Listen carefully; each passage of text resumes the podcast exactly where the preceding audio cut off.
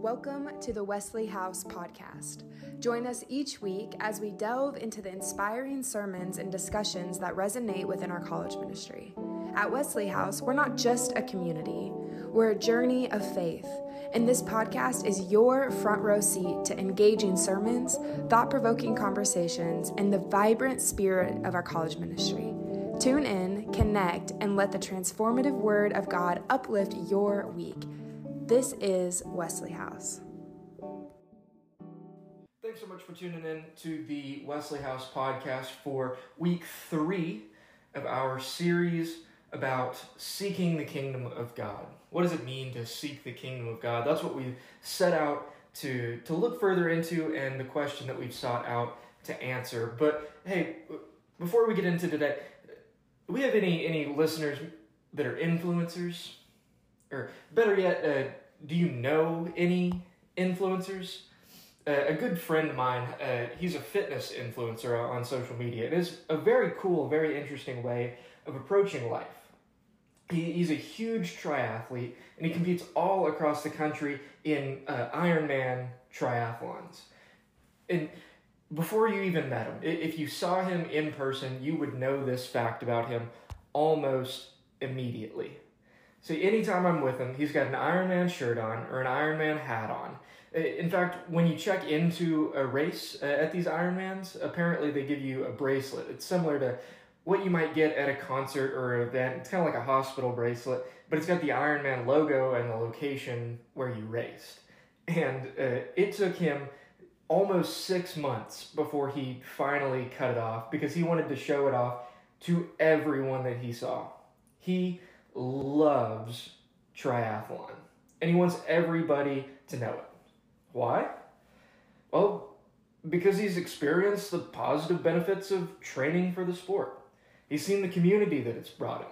He's witnessed it change his life uh, in every single way.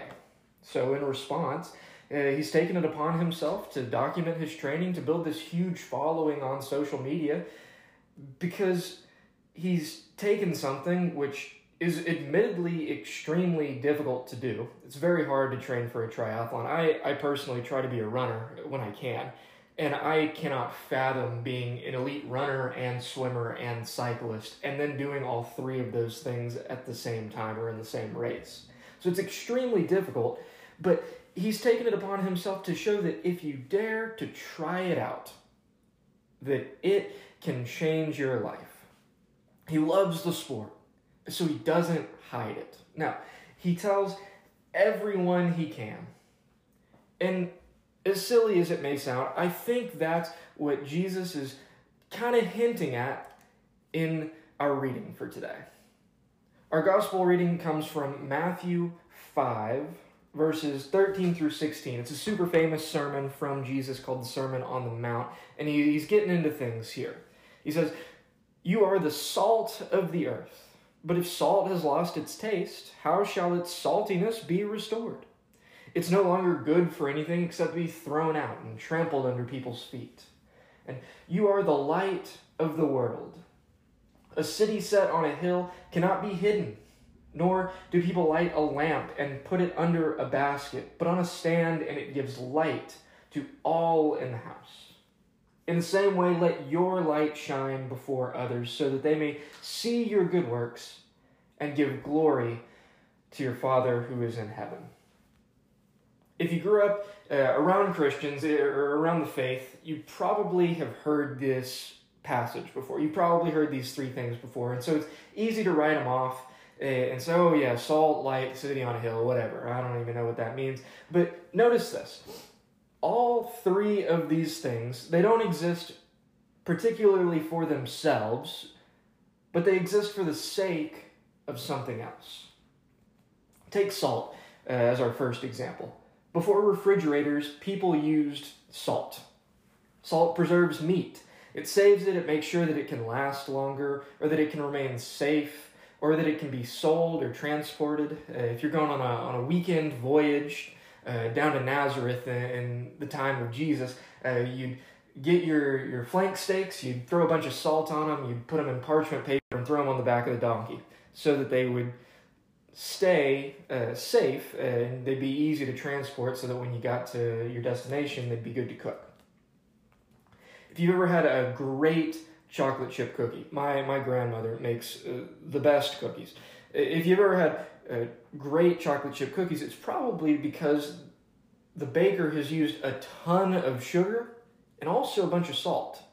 Because salt can enhance or amplify flavor. So, salt preserves when it's necessary, and, and it can also amplify when necessary. But it's always used for the sake of something else. And what about light? Well, light can reveal beauty, it can also show you where you're going. Uh, I experienced uh, this fact firsthand. In 2019, uh, a buddy of mine and I, we went on a road trip to Utah uh, to go and see Arches National Park. And the first day we got there, uh, we got up, we, we set up our tents, and we were there just before sundown. Everything was set up, and, and so Dale and my friend, he, he looked at me, he said, hey, well, to the park and, and just we'll drive around we'll, we'll get the lay of the land before we go and explore really in depth tomorrow and i said sure let's do it and so we ended up in the parking lot for Delicate Arch. And if you know anything about Arches National Park, then you know Delicate Arch. If you don't know anything about Arches National Park, when I say Arches National Park, what you're thinking of is the Delicate Arch. it's the famous arch that everybody goes to see. So we end up in the parking lot uh, right before the sun sets, and, and he looks at me, he's like, hey, you want to go and hike up and we'll see the arch as the sun sets and we'll get to see it under the stars. Wouldn't that be such a cool thing? I said, absolutely. So we load up our backpack with, with a headlamp and, and a few different things and, and we set off. And much to our surprise, the sun goes down very quickly in the desert. And so, very quickly into our journey, uh, we are in total darkness. Luckily, we've got a headlamp. And so we rely on this headlamp and it shows us where, where we're going because this trail is a little bit difficult to follow. And that works great until the headlamp dies. So the headlamp dies and now no no longer do we have any way of seeing the trail in front of us. When the light is gone, we can't see anything, and so we very quickly become uh, off trail. We get lost. We get so lost, in fact, that we end up on, on the side of a cliff in the Moab desert and we have to get rescued. But that's a, an illustration for another sermon. The point is, you need light to show you where you're going. And if you don't have light, it's really easy to get lost. Light is necessary to keep yourself and to keep others on track. But light can also reveal ugliness like can reveal bugs and, dirt. Have you ever walked into a, an old abandoned building and, and, flipped on the light switch and, and just bugs and vermin scurry all over the place? It shows you what you might not have seen originally. Or maybe you get a, a, a new lamp and you put it in a corner, and as soon as the light comes on, you realize, wow, that corner is really filthy. I, I need to go and vacuum or I need to dust that because it, it illuminates what you couldn't see originally. I, I had a professor in undergrad, uh, and God bless him, he, he was the nicest, the sweetest man I've ever met. Um, and he would get dressed uh, in, in the morning in, in total darkness in his closet because he didn't want to, to turn the light on and wake up his wife. And that is the sweetest sentiment I, I've ever heard. But the issue with that is he would come to class and his socks would be different colors. He'd be wearing a, a neon yellow shirt and green pants, and it just would not match. And we would ask him, Doc, why why aren't you? Why do you never match? He would say, Well, you know, I, I get dressed in the dark, and, you know, you don't really realize uh, how bad you look until you get into the light. And so, light it, it illuminates it. It can show us. Uh, ugliness. It, it can show us uh, what might need to be fixed up, what might need to be changed, what might need to be worked on. So it illuminates beauty.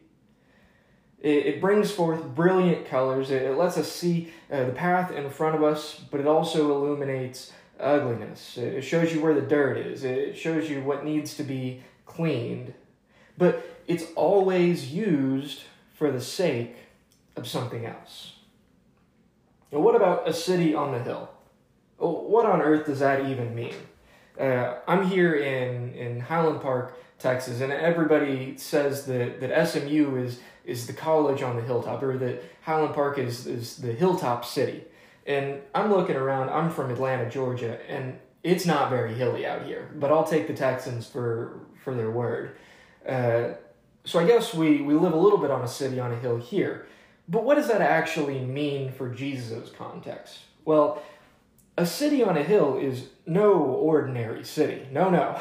a city on a hill existed as a crucial part of navigation before the days of GPS.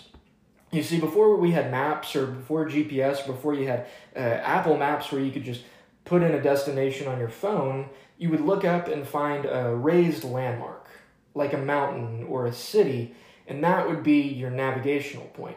The great thing about a city specifically is that uh, a mountain, as we saw earlier, it doesn't come with lights. So at night, it's kind of hard to see.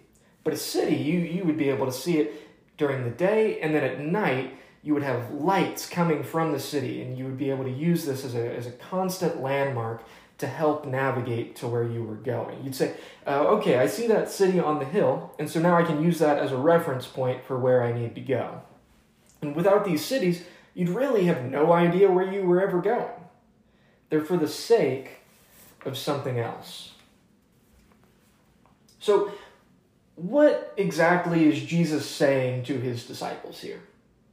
Well, he's saying, when you follow me, your life exists for the sake of others. He's saying, I want to make you holy people. I want you to be the salt that preserves the good in the world, that amplifies the good in the world.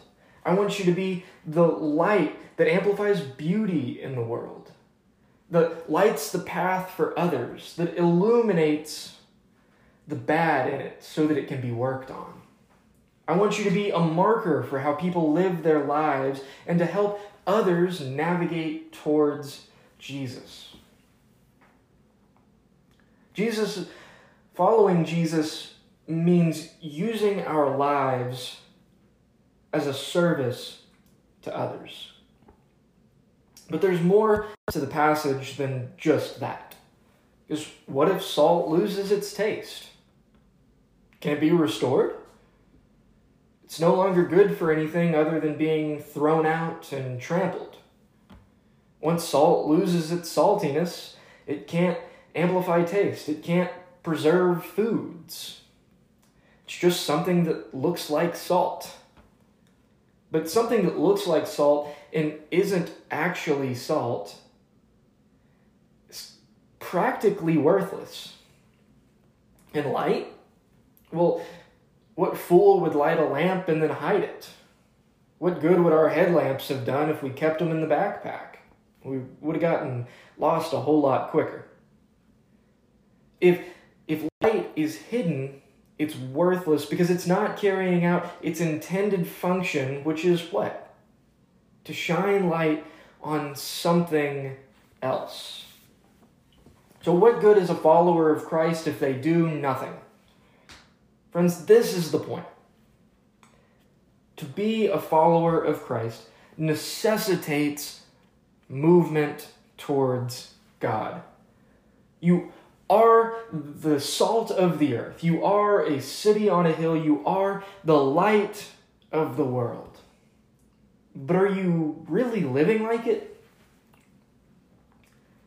St. Paul uh, takes this point and kind of rephrases it. Uh, St. Paul, he's a an early church pastor, and he writes a, a letter to a church in, in, a place called Colossae. It's the book of Colossians in, in, your Bible, it's in the New Testament.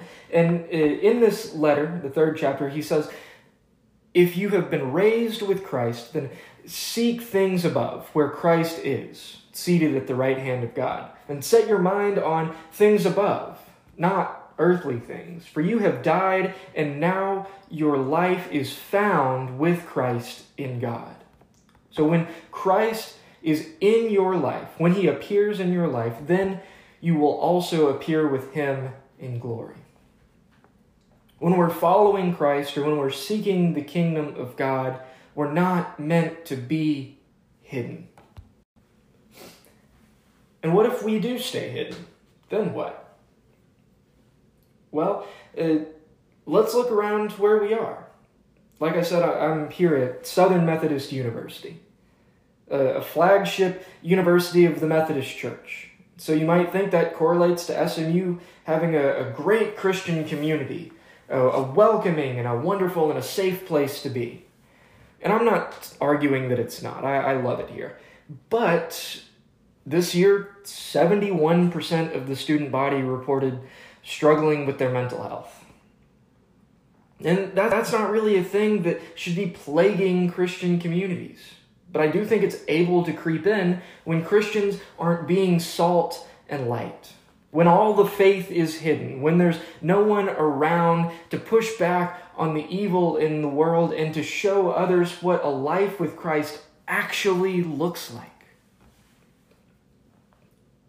Jesus has called each one of you to live differently. Not just the pastors, not just the priests, not just the monks, not just the missionaries, not just the worship leaders. No, the Christians. All of us to preserve and amplify the good in the world, to magnify the beauty, to shine light in the darkness, to be a pillar of faith that guides others to Christ, to influence the world around you. You're called to be the salt of the earth, a city on a hill, and a light to the world. So go and live it out.